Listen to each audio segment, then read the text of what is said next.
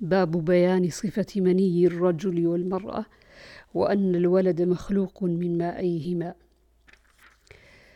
عن ثوبان مولى رسول الله صلى الله عليه وسلم قال كنت قائما عند رسول الله صلى الله عليه وسلم فجاءه حبر من أحبار اليهود فقال السلام عليك يا محمد.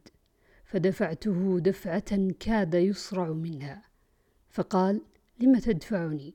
فقلت ألا تقول يا رسول الله؟ فقال اليهودي إنما ندعوه باسمه الذي سماه به أهله.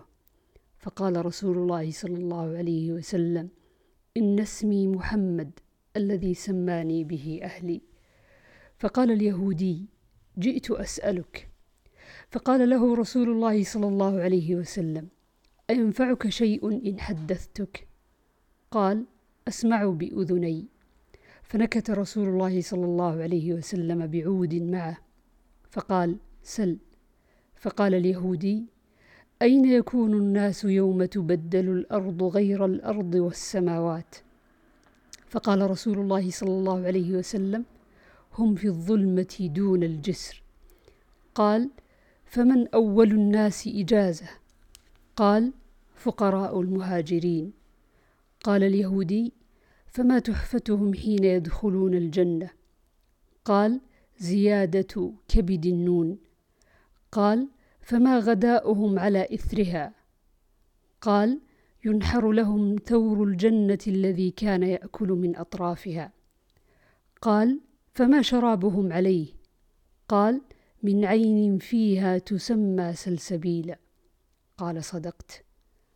قال وجئت أسألك عن شيء لا يعلمه أحد من أهل الأرض إلا نبي أو رجل أو رجلان. قال ينفعك إن حدثتك. قال أسمع بأذني. قال جئت أسألك عن الولد. قال ماء الرجل أبيض وماء المرأة أصفر. فإذا اجتمعا فعلى مني الرجل مني المرأة أذكرا بإذن الله. وإذا على مني المرأة مني الرجل آنثا بإذن الله. قال اليهودي لقد صدقت وإنك لنبي. ثم انصرف فذهب. باب صفة غسل الجنابة. عن عائشة قالت كان رسول الله صلى الله عليه وسلم إذا اغتسل من الجنابة يبدأ فيغسل يديه. وفي رواية بدأ فغسل يديه قبل أن يدخل يده في الإناء.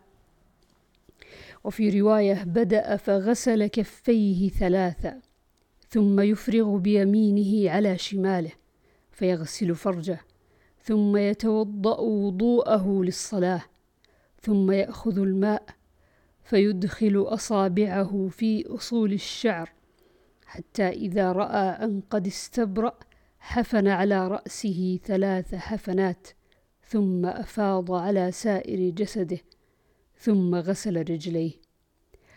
وعن ابن عباس قال حدثتني خالتي ميمونة قالت أدنيت لرسول الله صلى الله عليه وسلم غسله من الجنابة. فغسل كفيه مرتين أو ثلاثة ثم أدخل يده في الإناء ثم أفرغ به على فرجه وغسله بشماله ثم ضرب بشماله الأرض فدلكها دلكا شديدا ثم توضأ وضوءه للصلاة ثم أفرغ على رأسه ثلاث حفنات ملء كفه ثم غسل سائر جسده ثم تنحى عن مقامه ذلك فغسل رجليه ثم أتيته بالمنديل فرده. وعنها أن النبي صلى الله عليه وسلم أتي بمنديل فلم يمسه وجعل يقول بالماء هكذا يعني ينفضه.